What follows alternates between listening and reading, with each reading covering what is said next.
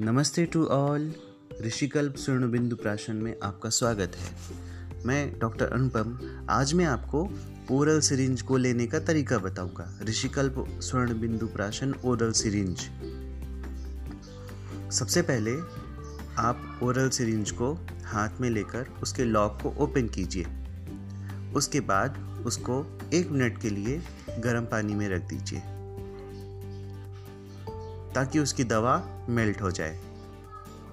उसके बाद उसको, उसके ढक्कन को ओपन करके आप सीधा बच्चे के माउथ में, उनके मुँह में सीधा सिरिंज के पिस्टन को दबाकर मुँह में डाल दीजिए, इंजेक्ट कर दीजिए।